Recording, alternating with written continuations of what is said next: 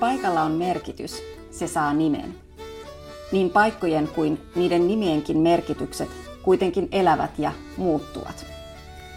Nimiin kerääntyy ajallisia kerrostumia ja eri käyttäjäryhmät voivat kokea paikkojen merkitykset eri tavoin. Näin yhdellä paikalla voi olla montakin nimeä. Voidaanko paikan nimien taustalta löytää selkeää logiikkaa, vai onko se ennemminkin meille kaikille luvallista luovaa toimintaa? Entä kuinka paikan nimet mahdollisesti ohjaavat elämäämme ja kuinka tärkeää paikkojen nimeäminen on oman itsemme paikantamiseksi, niin fyysisesti kuin henkisesti? Muun muassa näistä teemoista keskustelemme tämänkertaisessa Talonpoikaisjärjellä podcastissa. Kanssani keskustelemassa on nimiin intohimoisesti suhtautuva suomen kielen professori Terhi Ainiala. Tervetuloa. Kiitos, mukava olla täällä. Nimistön tutkimus on ihan oma tieteen alansa ja sitä kaiketi voidaan jakaa aika monenlaisiin eri alalajeihinkin. Tänään me keskitytään nimenoma- nimenomaisesti paikan nimiin, mutta mikä sinut on alun alkaen saanut innostumaan nimenomaan nimistön tutkimuksesta? Se oli jo heti opis- opiskelun alkuvaiheessa, kun lähdin opiskelemaan suomen kieltä. Ja, ja suomen kielen opintoihin nimistön tutkimus kuului ja kuuluu yhä.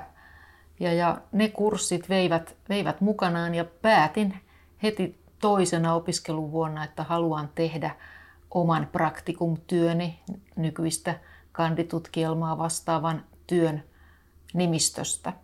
Ja paikan nimet tuli mukaan aika luontevasti, koska siihen aikaan järjestettiin säännöllisesti tällaisia kenttäretkiä sekä Itä- että Länsi-Suomeen. Ja lähdin mukaan tällaiselle kenttäretkelle Lounais-Suomeen, Lounais-Suomeen Vehmaalle. Ja, ja se oli niin, niin innostava, palkitseva, kaikin tavoin antoisa kokemus, että olin täysin vakuuttunut siitä, että haluan jatkaa nimistön tutkimusta, tehdä siitä gradun ja, ja niin edelleen. Tämä paikkojen nimeäminen, niin sitä tapahtuu no, ainakin tällä lailla kategorisoiden kahdella eri tavalla. Eli puhutaan spontaanista nimeämisestä, mutta sitten toisaalta suunnitellusta paikan nimeämisestä. Ja olet, olet tutkimuksessasi todennut, että tämä spontaani nimeäminen liittyy nimenomaan tällaisiin perinnäisiin paikan nimiin ja sitten toisaalta suunniteltu rakennettuihin ja kaavoitettuihin ympäristöihin. Ja tietyllä tavalla tämähän on ehkä jotenkin havaittavissa itse kunkin omassa elämässä. Ainakin mulle itselle tuli mieleen tällaisia omalla maa, omassa ma, niin kuin maapaikassa nimettyihin paikkoihin. Jossakin saaressa on nähty kettu tai ajateltu nä, nähdyn, ketun ja, ja sen perusteella nimetty saari Kettusaareksi. Ja sitten toisaalta, jos mietitään jotakin tontin nimeä tai talon nimeä, niin siihen ehkä uhrataan enemmän aikaa ja mietitään, että mikä, mikä sille voisi olla sopiva nimi. Mutta miten sä itse ajattelet, onko tämä, tämä prosessi on toki eri, mutta kuinka paljon sitten spontaanit ja, ja suunnitellut paikan nimet lopulta eroavat toisistaan? No niissä on sekä yhteisiä että eroavia piirteitä ja, ja tavallaan jos mä lähden vähän kauempaa, kun mainitsit tämän vaikkapa nyt jonkun, jonkun mökkiläisen lähisaaressa havaitun ketun ja, ja se, että se, sitten siitä paikasta aletaan puhua vaikkapa kettusaarena tai jotakin muuta, niin oikeastaan ihan samalla tavalla meidän esi-esi-esivanhemmat on, on nimenneet paikkoja – koska ka- kaikki paikat, jotka on jollakin tavalla ihmiselle tärkeitä, merkityksellisiä, saa nimen. Ja, ja silloin se nimeäminen lähtee jostakin sille paikalle tyypillisestä tai ainakin ikään kuin sille jostakin ilmeisestä. Se paikka saa sellaisen nimen, joka tavalla tai toisella kuvaa sitä paikkaa. Se voi tietysti olla erilaista metaforista nimeämistä tai muuta, mutta joka tapauksessa se nimi nimi kertoo siitä kohteesta jotakin. Ja, ja ihmiset on aina nimenneet paikkoja. Tämä on sillä tavalla jännittävää ja hauskaa, että, että ei oikeastaan edes tiedetä kieltä, jossa ei olisi koskaan nimetty paikkoja, että se nimeäminen on hyvin universaalia, se kuuluu siihen ihmisen kieleen ja kulttuuriin tarve nimetä omilla erisnimillä eri paikkoja. Ja, ja tosiaan tämä, tämä tällainen vaikkapa nyt nykyisen ihmisen, oli se sitten kesämökillään tai missä tahansa ympäristössä, se tarve, mikä syntyy antaa jollekin itselle tärkeälle paikalle nimi, niin se on se perimmältään ihan sama tarve, mikä on ollut olemassa aiemminkin. Ja, ja tällaiset nimet tosiaan ne syntyy siinä spontaanisti sen oman yhteisön parissa, kieliyhteisön parissa. Ja, ja jos se nimi niin ikään kuin todetaan hyväksi, tarpeelliseksi, niin sittenhän sen käyttö voi levitä. Yhä useampi voi alkaa puhua vaikka siitä Kettusaaresta.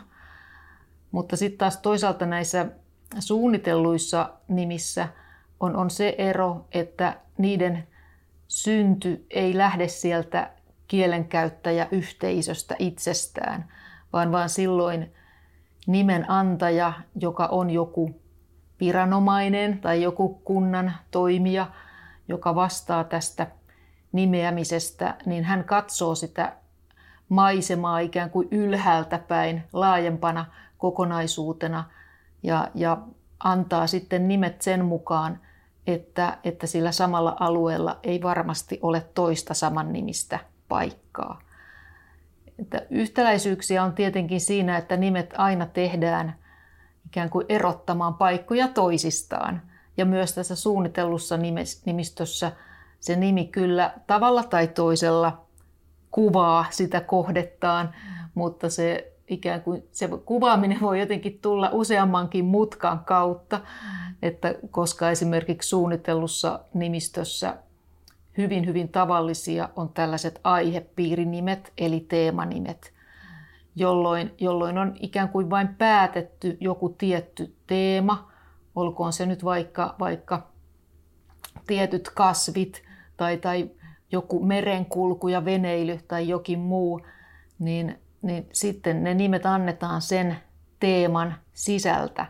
Eikä se välttämättä tarkoita, että, että vaikkapa nyt joku, joku kielokuja, joka sijaitsee jollakin asemakaavoitetulla alueella, olisi saanut nimensä siitä, että siellä kasvaa kieloja, vaan että on vain päätetty, että, että tämän alueen nimien, nimien lähtökohta on kukat ja kasvit vaikkapa. Hmm. Eli siitä pyritäänkö siinä edes kuulemaan sitten tässä su- suunnittelullisessa nimenantoprosessissa niin näitä asukkaita tai käyttäjiä vai lähteekö se täysin sieltä ylätasolta? Hyvä nimistön suunnittelu kyllä pyrkii kuulemaan, kuulemaan käyttäjiä ja, ja paikan asukkaita, mutta, mutta lähtökohtaisesti tietenkin ne yksittäiset nimet suunnitellaan siellä poliittisesti, että siellä on joku asiantuntija joka, tai asiantuntija toimikunta, joka niitä nimiä suunnittelee ja, ja, ja sitten ne vahvistetaan poliittisin päätöksin. Ja tietysti asukkailla on aina, aina näihin sitten myös niin kuin tietenkin se oikeus ikään kuin tuoda näkemyksensä julki ja pyrkiä vaikkapa muuttamaan sitä päätöstä, mutta, mutta lähtökohta on se, että, että ne asukkaiden äänet ei välttämättä siellä aina, aina kuulu. Mutta tässä on kuitenkin sit myös tärkeää huomata se, että, että kun tätä suunniteltua nimistöä annetaan, niin siinähän yhtenä tärkeänä prinsiippinä on se, että halutaan käyttää hyväksi sitä alueella olevaa ja ollutta perinnäistä paikan nimistöä. Mm. Et, et silloin otetaan vaikkapa sen tien nimen, kadun nimen, puiston nimen lähtökohdaksi joku, joku sellainen paikan nimi, joka siellä alueella on todella ollut käytössä. Että tavallaan se, silloin se suunniteltu nimistö kantaa mukanaan sitä perinnäisen paikan nimistön muistoa ja se säilyy käytössä. No, mutta miten tuota luovana tai sit toisaalta mekaanisena sä nimen, paikkojen nimenannon näet? Ihan jos ajatellaan näitä perinnäisiäkin paikan nimiä, niin Suomessahan on hyvin paljon hyvin samanlaisia nimiä annettu paikoille ja ne saattaa olla hyvinkin tällaisia käytännönläheisiä ja, ja tavallaan niin kuin käytetty samaa logiikkaa siinä, miten, miten niitä on nimetty, niin onko se kuinka tällaista, niin kuin, no sanotaan nyt luovaa toimintaa ollut se nimenanto? Oikeastaan siinä yhdistyy, voi sanoa, että tällainen yleisyys ja jonkun mielestä ehkä jopa tylsyys mm. ja, ja, ja sitten tällainen luovuus ja, ja verbaalinen nokkeluuskin ja, ja leikitte, leikittelevyys. Että, että se, että, että meidän tavallisimmat paikannimet ja ylipäänsä se, että suuri osa nimistä on ikään kuin tällaisia aika tota, niin kuin samankaltaisia. Ja, ja se, että ne on hyvinkin, ne on ehkä hyvinkin tota, jonkun mielestä mielikuvituksettomia, jos ne on tällaisia tota, riihipellon ja, ja mustalammen kaltaisia nimiä, joita meidän nimistöstä on suuri osa, niin niissä nyt ei sitten ehkä ole, eikä niissä tavallaan tarvitse hakeakaan sellaista niin kuin luovuutta. Että tavallaan nimeäminen on tietysti aina ollut myös ja on yhä tällaista, niin kuin, voi sanoa, taloudellista, että, että nimetään paikat sellaisella tavalla, että, että ne on niin kuin kielenkäytössä toimivia – taloudellisia, sujuvia ilmauksia ja myös, että ne kertoo jotakin siitä kohteestaan. Ja tässä on tietysti tulee hyvin vahvana näkyviin se, että, että se nimen anto aina nojautuu ikään kuin niihin malleihin, jota sillä, sillä nimen antajalla on. Että nimen antaja on oppinut ympäristöstään että, ja kielestään, että tällaisia nämä nimet yleensä ovat. Niin sitten kun annetaan uusi nimi, niin se on sitten samankaltainen. Mutta sitten toisaalta totta kai meillä on niin kuin hyvin paljon myös, myös sellaista erilaista leikittelyä, ehkä, ehkä niin kuin nurinkuristakin mutta ajattelua siitä. Tällaiset erilaiset metaforiset nimet, vertailevat nimet, jo se, että, että meillä on paljon vaikkapa nimiä Amerikka, Kaanaa, Siberia, Bethlehem, ynnä muuta, ynnä muuta – jotka tavallaan on niin kuin, pohjautuu siihen, että jokin paikka on nähty sen kuuluisan esikuvansa kaltaisena. Joo. No nimien myöskin tämä määrä on vaihdellut eri aikana, ainakin siinä aikana, kun niitä on pystytty niiden määrää seuraamaan. Ja, ja on arvioitu, että näitä maaseudun perinnäisiä nimiä olisi 1900-luvun alussa ollut peräti noin kolme miljoonaa. Ja nyt sitten nimien määrä on ainakin maaseudulla sitten siitä vähentynyt erityisesti 1960 ja 1990 lukujen välisenä aikana. Ja tämä nyt tietysti sattuu myös tämmöisen monenlaisen muunkin yhteiskunnallisen murroksen ajanjakso, ajanjaksoon. Ää, mitä tämä sitten niinku kertoo nimeämisen tarpeesta? No se kertoo hyvin paljon siitä, että että vain niillä kohteilla on nimi, joista on tarvetta puhua. Et totta kai jotkut nimet voi säilyä ehkä jossakin niin kuin muisteluperinteessä, kun kerrotaan niin kuin aiemmista tapahtumista tai, tai henkilöistä, mutta, mutta tavallaan ei voi ehkä kuitenkaan ajatella, että nimi olisi säilyneenä käytössä, jos ei sitä enää tarvita ikään kuin semmoisessa arkipäiväisessä kielenkäytössä kun, kun viitataan eri kohteisiin. Et nimistö on koko ajan muuttuva ja koko ajan sieltä niin myös häviää nimiä, mutta mut toisaalta aina varmasti syntyy uusia nimiä.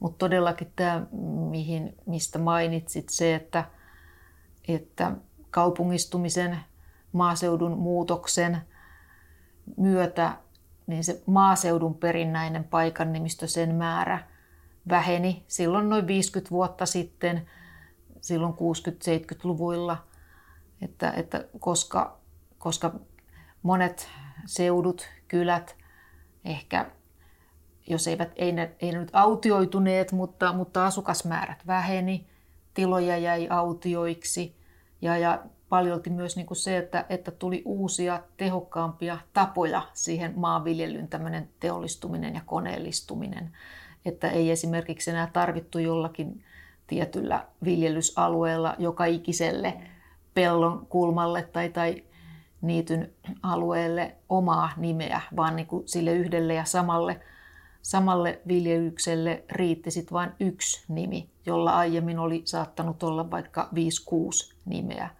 Et itse silloin, kun tutkin tätä kysymystä laajemminkin omassa, omassa väitöskirjassa ja sitten myöhemmin tämmöisessä hankkeessa, jossa meillä oli useitakin eri, eri kyliä eri puolilta Suomea, niin nähtiin se, että totta kai se, se ikään kuin se paikannimistön muuttuminen oli hieman erilaista eri puolilla Suomea, riippuen paljon siitäkin, että kuinka ikään kuin elinvoimainen se kylä yhä oli, kun tarkasteltiin 60-luvun tilannetta sit tähän 1990-luvun loppuun verrattuna, mutta, mutta huomattiin, että keskimäärin niistä 60-luvulla tallennetuista paikan nimistä noin puolet oli hävinnyt siihen 90-luvun loppuun mennessä.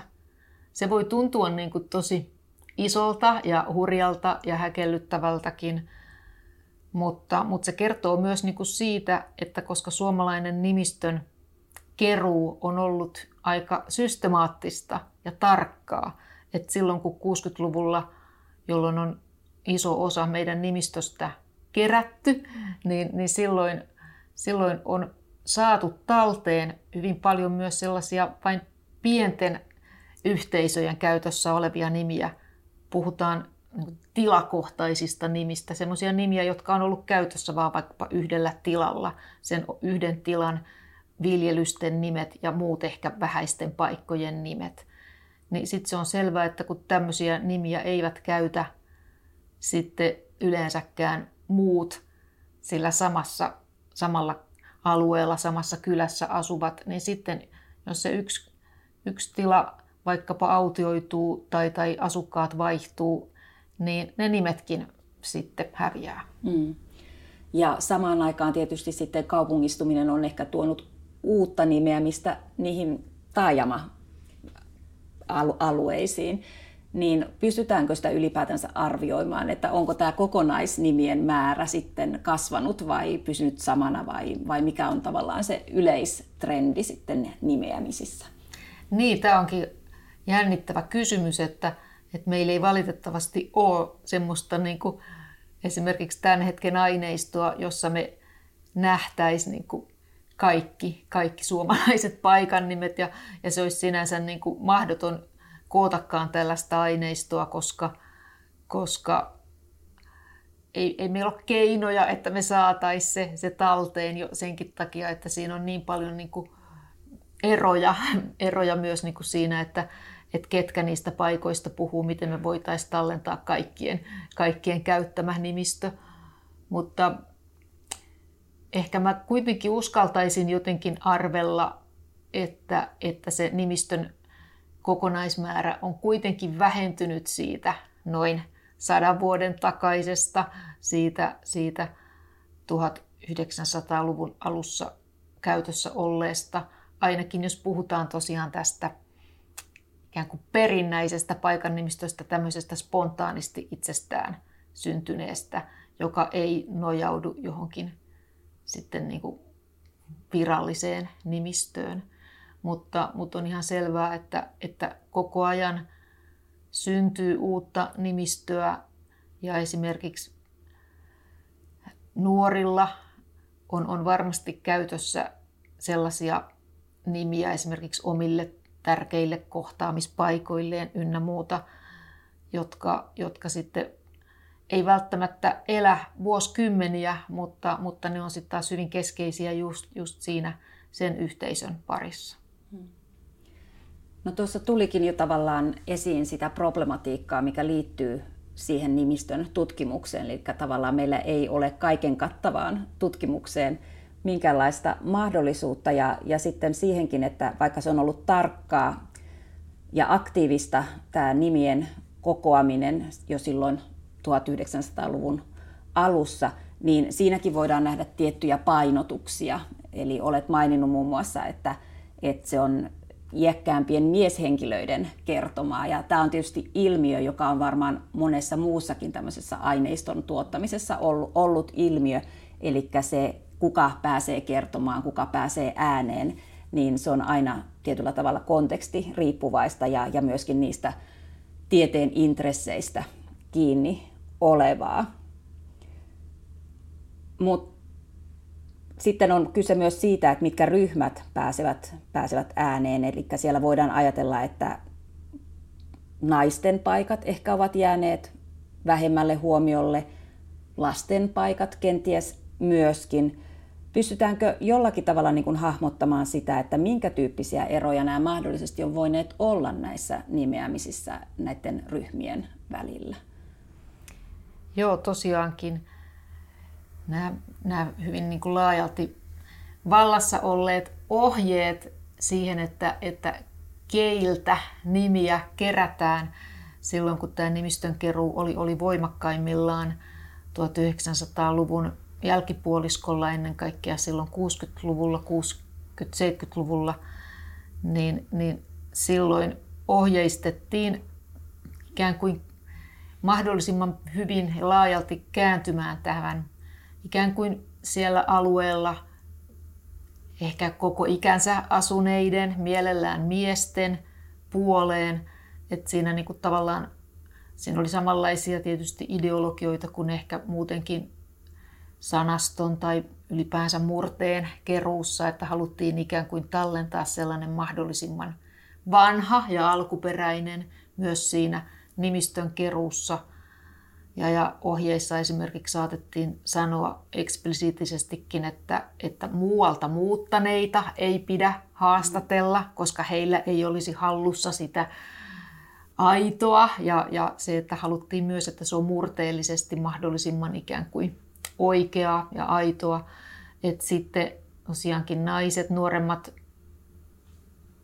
nuoremmat sukupolvet, lapset, nuoret ja, ja myös myös sitten tosiaan muualta, muualtakin muuttaneet, niin heitä ei haastateltu. Ja, ja sitten myöhemmin, kun tähän on pyritty tarttumaan ja vähän niin kuin selvittämään sitä, että, että millainen se, se esimerkiksi nyt niin kuin agraariyhteisöjen naisten nimien käyttö olisi voinut olla, onko se todellakin eronnut niin paljon miesten käyttämästä, niin mä oon itse aina sanonut, että eihän se ole niin sellainen asia, joka johtuisi suoraan siitä sukupuolesta. Se on vaan niin kuin sitten se, että, että miehen ja naisen tehtävät agraariyhteisössä on voineet erota toisistaan, että silloin jos, jos miehet on liikkuneet laajemmalti siellä alueella, metsästäneet, kalastaneet, niin, niin silloin heidän nimivarastoonsa on myös kuulunut enemmän niitä kauempana olevien paikkojen nimiä, kun sitten taas, jos se naisen piiri, elämänpiiri on enemmän ollut sitä oman, oman asumuksen ja oman tilan ympäristöä, niin, niin sitten hänellä on ehkä ollut enemmän nimiä tiedossa ja käytössä ihan niille omankin tilan ja, ja lähiseutujen paikoille. Mutta, mutta niitä ei ole välttämättä sit koskaan edes niin, kuin niin tarkkaan kartoitettu. Mm. Voidaanko sitten ajatella, että esimerkiksi sosiaaliluokalla tai sillä niin kuin sosiaalisella asemalla on voinut olla merkitystä siihen, että minkälaisia nimiä on annettu tai, tai käytetty? Kyllä varmasti, koska, koska aina ylipäänsä niin kuin se, se että, että mikä se oma elämänpiiri ja omat tehtävät ja, ja ihan niin kuin, niin kuin se liikkuminenkin siellä, siellä alueella – että tämä kysymys nyt tämmöisestä sosiaaliluokasta on ehkä, ei ole ihan niin kuin sellainen, mikä tulisi suoraan tämmöisestä, mitä nimistön tutkimuksessa on tutkittu, mutta tavallaan se, kyllä se kuitenkin linkittyy siihen, että, että kun on, on kuitenkin tutkittu just vaikkapa eri ammateissa toimivien, toimivien nimistöä ja, ja hyvin klassisia on tämmöiset tutkimukset joissa on sitten verrattu vaikkapa maanviljelijän ja kalastajan nimistön käyttöä alueella, jossa, jossa on sekä, sekä tota, ikään kuin maata ja vettä, niin, niin, niin sehän on saatettu huomata, että ne erot on todella suuria, koska sillä kalastaja liikkuu sit siellä, siellä vesi, vesillä ja, ja, ja rannoilla ja niin poispäin. Ja hän ei sitten, kalastaja ei tunne niitä samoja nimiä kuin se maanviljelijä. Että, että kyllä mä, niin kuin, koska nimistön käyttö on aina niin kuin täysin sidoksissa siihen, että, että mitkä paikat itse kullekin on tärkeitä, millainen se oma, oma maisema on, niin totta kai siellä, siellä perinteisellä maaseudullakin, jossa on niin kuin myös niin kuin eri sosiaaliluokkiinkin kuuluvia ihmisiä, niin totta kai ne, ne, se oppineisto siellä tai, tai opettajat, papit ynnä muut, jotka tota, on liikkunut erilaisissa paikoissa kuin, kuin sitten ihan vaikkapa tilalliset tai jopa tilattomat, niin totta kai siinä on paljon eroja. Mutta sitten jos ajatellaan niin tämmöistä nyky, ennen, enemmän nyt niin kuin ehkä taajamaa tai jopa kaupunkia, niin sit meillä on niin, kuin niin paljon heterogeenisempi tämä väestö kuin, kuin perinteisellä maaseudulla, että, että tämmöisessä, tämmöisessä taajama- ja ennen kaikkea kaupunkiympäristössä tulee jo niin paljon erilaisia, ikään kuin erilaisia tapoja elää ja olla, että, että voi ajatella, että se nimistö on entistä niin kuin heterogeenisempaa. Voiko ajatella sitten niin, että tämä nimeäminen onkin tietyllä tavalla merkki omistajuudesta, jos ei nyt ihan niin kuin konkreettisesta omistajuudesta, niin kuitenkin tämmöisestä jonkinlaisesta henkisestä omistajuudesta tai, tai käyttöomistajuudesta? Kyllä se voi olla sitäkin ja, ja joskus tosiaan ihan ehkä konkreettisestikin omistajuudesta. Ja tätähän nyt voisi ennen kaikkea, jos pohtii nyt tämmöisen niin kuin vielä virallisen ja suunnitellun nimistön kohdalta, niin siellä me nähdään se todella selvästi, koska se, että, että kuka saa oman, vaikkapa nyt oman nimensä johonkin katukylttiin tai, tai, tai muualle, johonkin rekisteriin, niin sehän on hyvin vahvasti kyse, kyse siitä, että kenen katsotaan niin kuin olevan jollakin tavalla niin, kuin niin ansioitunut henkilö tai, tai ylipäänsä ehkä sen paikan, paikan haltija tai sellainen, jollainen paikan niin kuin, käyttö tai omistajuus kuuluu, että se näkyy myös siinä nimistössä. Hmm. No miten sitten kun selkeästi nyt on niin, että nimistön tutkimus tai ehkä nimien keruu on keskittynyt ennen kaikkea maaseudulle, ainakin silloin voidaan sanoa 1900-luvun alkuvuosikymmeninä. Ja, ja toisaalta sitten tämä kiinnostus kaupungin nimiin on ollut vähäisempää. Onko tässä muuten tapahtunut jotain muutosta, että onko tänä päivänä sitten enemmän tämä kaupunki tullut tutkimuksen kohteeksi vai, vai onko tässä jotakin kehitystä tapahtunut? No, onneksi on tapahtunut kehitystä, tai tämä nyt on ainakin mun oma, oma ota, näkökulma ja mielipide, että onneksi on tapahtunut kehitystä – että todellakin sit silloin niin kuin nyt ehkä voi sanoa, että vuosituhannen vaihteessa 2000-luvulle tultaessa huomattiin entistä vahvemmin, että, että vaikka suuri osa suomalaisista asuu kaupungeissa tai ainakin kaupunkimaisilla alueilla, taajamissa, asemakaavoitetuillakin alueilla, että, että tällaisten ihmisten, tällaisten suomalaisten nimistön käytöstä – ei juuri tiedetä. Ei, ei, ollut, ei ollut tutkittu sitä, että, että millainen on tämmöisessä kaupunkiympäristössä elävän ihmisen nimistö. Että mitä, mitä nimiä hän käyttää, millä tavoin, miksi.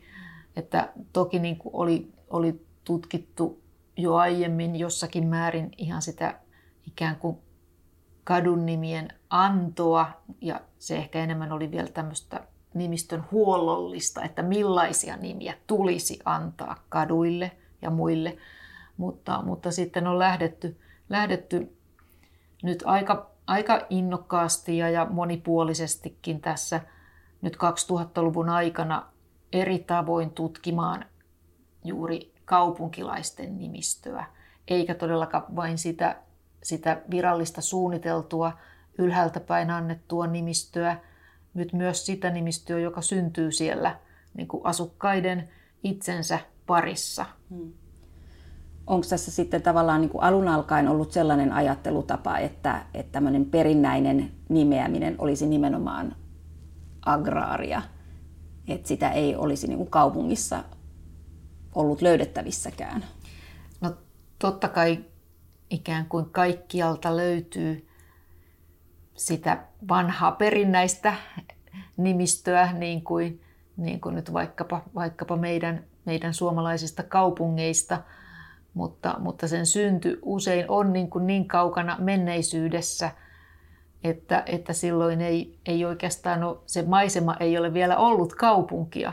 Että jos ajatellaan nyt vaikkapa monia helsinkiläisten kaupunginosien nimiä, niin niistä hyvin monet on, on vanhoja kylän nimiä tai, tai muita, muita vastaavia, että ikään kuin ne on saaneet alkunsa siinä sellaisessa kuitenkin jonkinlaisessa agraarimaisemassa, vaikka nykyään ne on kaupunkia. Niin, eli Helsingissäkin voi törmätä hyvin talonpoikaisiin paikan nimiin. Kyllä, ja, ja ei me nyt, otetaan nyt vaikka esimerkiksi Hakaniemi tai Kruunun Haka, joihin molempiin sisältyy tämä haka-sana, joka nyt kertoo jostakin niin kuin karjan eläinten laiduntamisesta. No, tämä oli tavallaan yksi hyvä esimerkki siitä, miten ehkä maallikkokin voi lähteä pohtimaan paikan nimien ajallisia kerrostumia. Mutta miten sä ajattelet muutoin? Onko meidän kuinka helposti erotettavissa näitä tällaisia ikätasoja paikan nimistä? Pelkästään sen nimen kuulemalla esimerkiksi. No se nimien ikääminen ei ole aina ollenkaan helppoa, että eikä se ole välttämättä helppoa tutkijallekaan, saati sitten tuota, maallikolle osittain ihan niin kuin siitäkin syystä, että, että nimiä on aina, aina annettu kuitenkin oikeastaan niin kuin aika samoista lähtökohdista, että se nimi on syntynyt kuvaamaan jotakin paikkaa, että, että joku Saarijärvi vaikkapa, joka on meidän, meidän korvin ja silmin aivan, aivan ymmärrettävä nimi, ja me ymmärretään heti varmasti, että miksi sen järven nimi on Saarijärvi, että siellä on saaria, tai, tai miksi Mustalampi on Mustalampi, me heti hoksataan, että jotenkin se nyt on musta, ainakin suhteessa johonkin. Vaikka tämmöiset nimet vois periaatteessa olla syntyneitä ihan niin kuin vaikka tässä eilen, niin, niin kuitenkin ne voi olla satojakin vuosia vanhoja. Että, että tämmöisistä nimistä me ei niin kuin tiedetä sitä, mutta tavallaan semmoinen yksi nyrkkisääntö on kuitenkin se, että, että yleensä, että mitä keskeisempi joku paikka on ja ikään kuin ehkä niin kuin jollakin tavalla isompi, ei välttämättä niin kuin maantieteellisesti kilometreissä mitattuna isompi, mutta, mutta kuitenkin semmoinen ikään kuin, niin kuin keskeisempi, tärkeämpi, niin yleensä tällaisten kohteiden nimet on, on niitä vanhimpia nimiä sillä alueella. Että vaikkapa nyt niin kuin ylipäänsä tämmöiset tärkeät asutusnimet, kaikkien meidän vanhojen kuntien, pitäjien nimet on vanhoja nimiä, isojen järvien nimet, ne on vanhoja nimiä. Et, et sitten jos on kyse jostain ehkä vähän niin kuin vähäpätöisemmästä, pienemmästä paikasta, niin sen kohdalla me ei aina voida tietää, että, että milloin se nimi on voinut syntyä. Ja sitten tähän niin kuin toinen nyrkkisääntö voi ehkä sitten olla se, että, että jos se nimi on sellainen, että, että me ei niin kuin nyky, nykykielen puhujina voida niin ollenkaan ymmärtää tai juuri ymmärtää, että, että mikähän tuo tuommoinen nimi on, että jos ei me löydetä sille mitään vastineita meidän omasta kielestä, niin kuin nyt vaikkapa Päijänne tai Imatra tai, tai Saimaa tai niin edelleen, niin kun me nähdään, että se nimi on hämärä, meille läpinäkymätön, niin me samalla kyllä varmasti tiedetään, että se ei ole voinut syntyä tässä ihan niin kuin sadan viime vuoden aikana, koska kieli on, se sisältää semmoisia kielen elementtejä, jotka ei meidän kieleen enää kuulu. Puhutkin sellaisesta kuin nimimaisema, mutta onko se enemmänkin tutkimuksellinen käsite vai voidaanko ajatella, että meillä maalikoillakin olisi jonkinlainen nimimaisema käsitys omasta ympäristöstämme? Kyllä mä ainakin itse haluan ajatella, että, että kenellä tahansa on oma nimimaisema. Että, että samalla kun meillä on ehkä niin kuin se, meillä on oma, oma maisemamme ihan, ihan myös niin kuin mutta fyysisenä, mutta ehkä myös semmoisena mielen maisemana, niin se nimimaisema tavalla voi ajatella, että siinä vielä yhdistyy ikään kuin ehkä se ihan se konkreettinen fyysinen maisema, mutta sitten ehkä myös se, se mielenmaisema, koska nimethän niin hirveän helposti, ne ei vaan niin kuin meillä ehkä mielessä yhdistä sitä johonkin tiettyyn konkreettiseen paikkaan, vaan, vaan, vaan siihen myös niin kuin sisältyy hyvin paljon ehkä erilaisia muistoja, tunteita, mielikuvia, ehkä, ehkä jotakin niin kuin ajatuksia ja muuta. Että, että pelkästään niin kuin vaikkapa luettelemalla jollekulle tai itselle tärkeiden paikkojen nimiä, vaikkapa sen jonkun oman, oman lempimaiseman, mielimaiseman, niin, niin siinä herää hyvin paljon erilaisia, erilaisia merkityksiä, mielikuvia, tunteita. Ja, ja silloin voi ajatella, että, että siinä on myös sitten jokaisella se oma nimimaisema. Hmm. Eli ehkä tässä päästään nyt siihen, että, että se nimeäminen ei ole vain käytännön asia, eikä se ole vain sitä fyysistä suunnistusta paikasta toiseen, vaan, vaan sillä on myös joku merkitys myös sille, miten me ympäristön koemme ja mitkä tosiaan, mistä lähdettiinkin liikkeelle, mitkä on tavallaan meille tärkeitä paikkoja. Mutta sitten toisaalta nämä mielikuvathan voi olla myöskin ehkä sellaisia, ja nimet, jollakin tavalla negatiivisia yhteyksiä herättäviä. Että se ei ole välttämättä aina se positiivinen mielenmaisema, joka sieltä kumpuaa, vaan, vaan me voidaan myöskin ehkä niiden kautta rakentaa jonkinlaisia stereotypioita. Näinhän se on jo. Ja, ja tätä, tätä voi niin kuin ajatella ihan niin kuin siitäkin, siitäkin suunnasta ja sen voi ajatella niin kuin aiheutuvan siitä, että, että koska se nimi on niin kuin vain, vain ja ainoastaan sen yhden kohteen nimi siinä yhteisössään ja siinä tilanteessaan, niin, niin koska se viittaa vain yhteen kohteeseen, niin, niin samalla, samalla se mahdollistaa sen, että, että siihen linkittyy ja sisältyy hyvin paljon erilaisia tunteita, merkityksiä. Ja, ja, ja sitten jos joku, vaikkapa joku paikka syystä tai toisesta ikään kuin assosioituu meidän mieleen jotenkin niin kuin kurjasti, ikävästi, tai se paikka on sellainen, että siellä on sattunut jotain ikävää, joku onnettomuus tai muu, niin vaikka tästä olisi ehkä jo pitkäkin aika, mutta samalla kun me kuullaan se nimi, se ehkä herättää meissä sen, sen tiedon ja, ja muiston siitä jostakin vaikkapa ikävästä. Ja, ja tavallaan tietenkin tämmöiset paikkoihin liitetyt erilaiset mielikuvat voi olla tosi vahvoja ja, ja niitä voidaan niin kuin jopa uusintaa ja vahvistaakin ihmisten välillä, mediassa niin edelleen. Niin, niin tästähän on niin kuin sitten ehkä, ehkä niin kuin seurannut se, että, että jotkut paikat saattavat olla ikävälläkin tavalla nimensä vankeja. Että, että jos, jos on vaan totuttu siihen, että, että joku paikka on, on tuota, assosioituu ihmisten mielissä johonkin ikävään. Mm. Ja sitten toisaalta kuitenkin on se toinen puoli, eli paikan nimillä voi olla myöskin vahvasti identiteettiä heijastava puoli ja, ja saatetaan jopa valita tämmöistä nimivalikoimasta joku tietty kuvaamaan juuri sitä omaa tapaa identif- identifioitua mm. paikkaan. Kyllä, kyllä, näin juuri.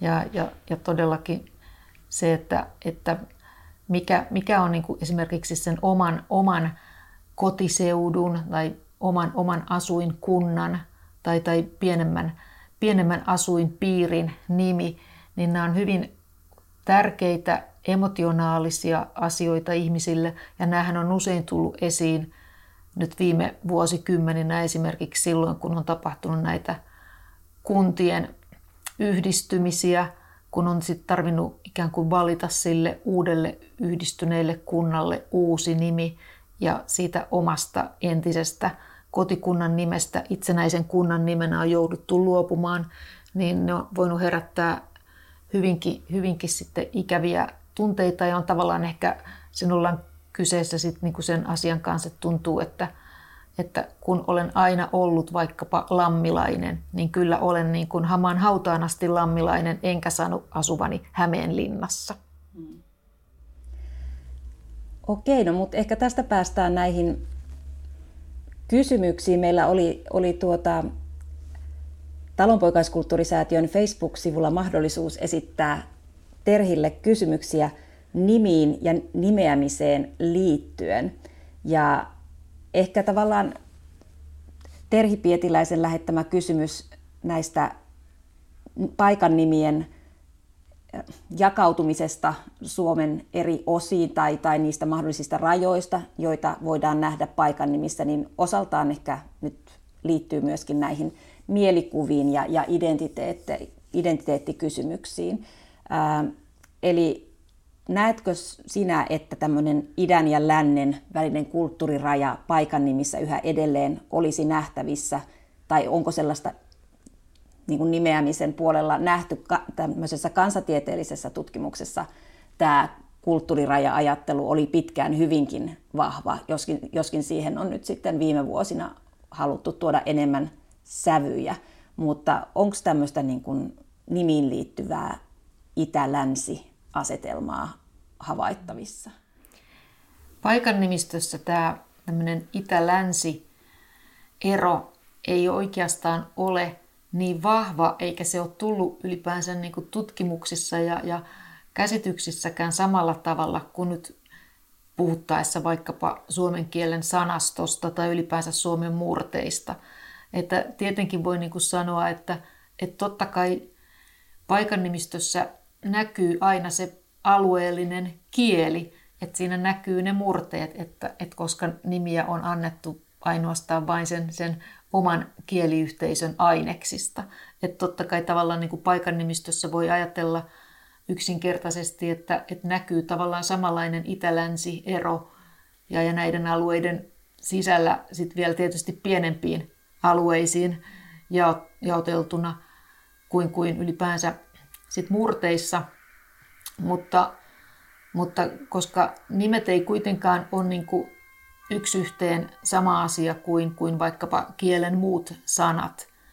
Että, että nimiä on liikkunut, voi sanoa, murrerajojen yli ja, ja niin edelleen, niin, niin ihan tällaista itä-länsi-eroa ei voida niin kuin näin suoraviivaisesti piirtää, että, että se on tietysti tämä on hyvin moninainen kysymys ja, ja ylipäänsä se, että, että me nähdään, että, että totta kai niin kuin on, on hyvin erilaisia erilaisia nimistöjä, mutta, mutta, ja voidaan piirtää erilaisia karttoja eri, eri nimien ikään kuin levikeistä, mutta ei, ei samalla tavalla kuin esimerkiksi kansatieteessä tai murteiden tutkimuksessa, niin se ei nouse paikanimistössä esiin.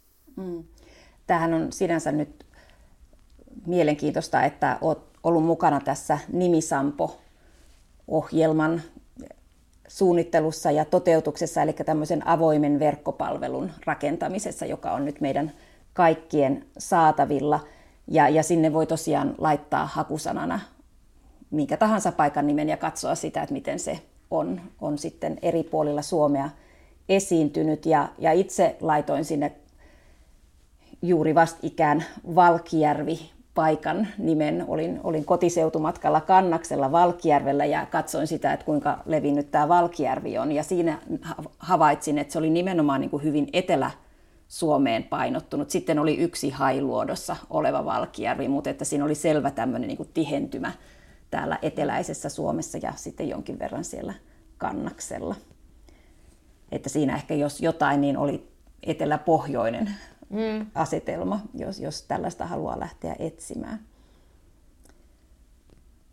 Mutta sitten meiltä oli myös ihan yksittäisiin paikan nimiin liittyviä kysymyksiä saapunut. Marja Hankila kertoo asuvansa Soinissa ja kuulleensa erilaisia versioita siitä, mistä tämä Soini-nimi tulee. Eli muun muassa mahdollista olisi, että se olisi kuninkaan aseenkantajaa liittyvä nimitys. Mutta onko mahdollista tämän tyyppistä asiaa selvittää yksittäisen nimen historiaa? Yksittäisten nimien historioita on, on aika paljonkin selvitetty ja, ja se on hyvinkin, hyvinkin mahdollista ja, ja tällaista ikään kuin nimien alkuperää, niiden etymologiaa kartoittavaa tutkimusta on oikeastaan, niin kuin voi sanoa, ennen vanhaan tehty enemmänkin, mutta ei se ole nykyäänkään, nykyäänkään niin kuin unohtunutta ja nimien alkuperät on asioita, jotka kiinnostaa aika paljon kielenkäyttäjiä ja tietysti paikallisia asukkaita. Ja, ja tästä, tästä nimestä, nimestä Soini voin nyt sanoa sen, että, että siihen tosiaan liittyy näitä ehkä erilaisia tarinoitakin, jotka, jotka äsken tuli esiin, mutta, mutta ihan näin kun katsotaan, katsotaan sitä niin kuin nimistön tutkimuksen keinoin sitä nimen alkuperää, niin, niin siihen, kun se on asutusnimi, hyvin usein asutukset on nimetty ikään kuin varhaisten, ehkä ensimmäisten asukkaiden mukaan. Ja, ja, ja siitä myös niin kuin on sit seurannut luontevasti se, että, että hyvin moniin vaikkapa kuntien nimiin sisältyy joku henkilön nimi, niin tässäkin tämä Soini on kansanomainen muunnos tästä ruotsinkielisestä miehen nimestä Sveen. Aivan. Eli aivan varmaa vastausta emme kysymykseen voi antaa, että onko Sveen kenties ollut kuninkaan aseenkantaja, mutta... Niin, voi olla, että on ollut, mutta, mutta tavallaan ehkä, ehkä sit nimistön tutkija ei edes voi päästä sit niinku just tähän, että voi sanoa, että, että mistä, mistä se nimi tulee. Että tietysti kun hirveän usein erilaiset nimet myös kantaa mukanaan ikään kuin erilaisia tarinoita, ne on sellaista hyvin niin kuin vahvasti elänyttä tarinaperinnettä, että, että näitä tarinoita kerrotaan, mutta, mutta ne ei välttämättä aina sitten ole historiallisesti täysin ehkä paikkansa pitäviä tai ei ainakaan ole ehkä keinoja päästä sen jäljille, että onko näin ollut vai ei. Aivan. No mutta sitten Soiniin liittyen edelleen, siellä virtaa Kuninkaanjoki ja siellä on myöskin Kuninkaan puisto. Mihin tämän tyyppiset nimet sitten linkittyvät? Näitä kuningas, kuninkaan alkuisia nimiä on tosiaan jonkin verran eri puolilla Suomea. Ja, ja joistakin niistä sanotaan ja on voitu ihan niin kuin historiallisiin lähteisiin ja asiakirjoihinkin vedoten niin kuin kertoa, että ne todella niin kuin kertoo jostakin niin kuin kuninkaan vierailusta siellä, siellä paikkakunnalla. Et tietysti voi ajatella, että, että sitten se kuninkaan vierailu on ollut niin merkittävä tapaus, että, että sitten siitä on jäänyt jälki siihen, siihen, siihen nimeen, mutta, mutta sitten myös, myös osa näistä saattaa, saattaa johtua jostakin kuitenkin muustakin kuin oikean, oikean kuninkaan käynnistä, käynnistä siellä, siellä paikkakunnalla, että, että esimerkiksi yksi tämmöinen kuningas, jonka nyt tiedetään ainakin, ainakin vierailleen ja, ja sitten saa, niin kuin saaneen sitä myöten niin kuin, tavallaan nimensä tai sen kuning, kuningasnimen sinne paikalle on, on Ruotsin kuningas Kustaa kolmas, joka 1700-luvun lopulla on, on vierailut, vierailut sitten eri, eri puolillakin, mutta, mutta kaikista, kaikista näistä ei, ei tosiaan niin kuin voida sanoa, että, että onko siinä onko niin kuin todellakin kyse siitä, että siellä joku kuningas olisi käynyt. Mm, eli voiko se olla tämmöistä mallinimeämistä? Mallinimeämistä, kyllä. Ja, ja, ja tosiaan niin kuin nämä, se on jännittävää, että, että kun esimerkiksi kaupungeissa on, on näitä joissakin niin kuin vanhoissa keskiaikaisissakin kaupungeissa näitä kaikkein tota, vanhimpia kadunnimiä, joihin, joihin saattaa sisältyä tämmöiset kuninkaan tiet, Kungsvägen, Kungsgatan, joita, on, niin kuin, joita on, tiedetään, että on tullut Suomen puolellekin ihan suoraan Ruotsista, niin siinä nähdään myös, että se on ollut aikana myös tällainen nimeämismalli. on otettu mallia, se on ollut muotia. Mm. Ja, ja sitten näitä nimiä on annettu, annettu muuallekin. No sitten vielä yksi tällainen tiettyyn paikkaan liittyvä kysymys oli Mane Tuppuraisen lähettämä kysymys Tammelasta ää, liittyen Portaan kylään ja siellä Turpoon alueeseen. Voiko tähän, tämän alueen nimihistoriaa päästä jollakin lailla käsiksi? Tässä nyt tota, en itse pysty valitettavasti sanomaan, että mikä se Turpoo, Turpoon joki on, että, että sitä, en, sitä en tiedä. Varmaan tutkija tietysti, jos lähtisi tätä ihan niin kuin alusta asti selvittämään, niin tutustuisi asiakirja-aineistoihin, vanhoihin karttoihin, tietysti kävisi läpi kaiken mahdollisen aiemmin tehdyn, tehdyn tutkimuksen tältä alueelta, myös nimistön tutkimuksen, mutta, mutta voi olla, että, että siltikään sen, sen turpoa, turpoa nimen tausta ei, ei selviäisi. Mutta se nyt ainakin tiedetään tästä portaasta, että, että siinä se porras, porras merkitsee tällaista tietynlaista siltaa sitten jonkun veden yli. Joo. No nyt mainitsitkin tuossa joitakin tällaisia lähteitä, joihin tutkija voisi lähteä selvittämään eri nimien historiaa, mutta miten maallikko, jos hän nyt haluaisi kovasti lähteä selvittämään oman kotipaikkansa, kotipaikkakuntansa nimistön historiaa, niin mistä kannattaisi lähteä liikkeelle? Nykyään on aika helppokin lähteä selvittämään nimien vaiheita ja historiaa jo senkin takia, että nyt on tuotu näitä erilaisia aineistoja ja ihan tutkimuksiakin verkkoon, ettei välttämättä tarvitse edes lähteä, lähteä sieltä oman, oman pöydän äärestä kauemmas. Nyt ihan siis hiljan kuukauden sisällä on, on tullut verkkoon kotimaisten kielten keskuksen sivuille suomalainen paikan kirja, että, että suosittelen, että kannattaa ensin, ensin tutustua siihen ja katsoa, että, että mitä oman seudun nimiä siellä kirjassa on, koska tämä kirja antaa, antaa sen tutkimustiedon siitä, että mitä, mikä siellä nimen taustalla on, mikä sen nimen alkuperä on. Ja, ja tämä kirja sisältää niin tiedot kaikista keskeisistä suomalaisista nimistä, esimerkiksi alueiden nimet, kuntien nimet, monia kylän nimiäkin, keskeisten luonnonpaikkojen nimet, niin, niin sieltä saa ainakin ikään kuin ne isoimmat ja tärkeimmät nimet haltuun, mutta, mutta sitten tietysti tämmöiset monien muiden paikkojen nimet, niin niitä ei täältä kirjasta löydy, niin, niin sitten tosiaan niitä sähköisiä nimiaineistoja, joita on verkossa, jo tämä aiemminkin mainittu nimisampo, joka löytyy verkosta ihan vaikkapa googlaamalla nimisampo. Se sisältää sitä keruutietoa nimistä ja voi joskus antaa vihjeitä myös sen nimen alkuperästä. Mutta, mutta sitten ottaisin siinä avuksi sit mahdolliset erilaiset paikallishistoriikit, ynnä muut, joiden avulla voisit niin kuin katsoa, että mikä juuri tämän nimen taustalla voisi olla. Ja tämä kiinnostus omiin paikan nimiin tai omiin paikkakunnan paikan nimiin, niin heijastaa nyt varmaan sitten osaltaan myöskin sitä nimien merkitystä ja tärkeyttä ihmisille.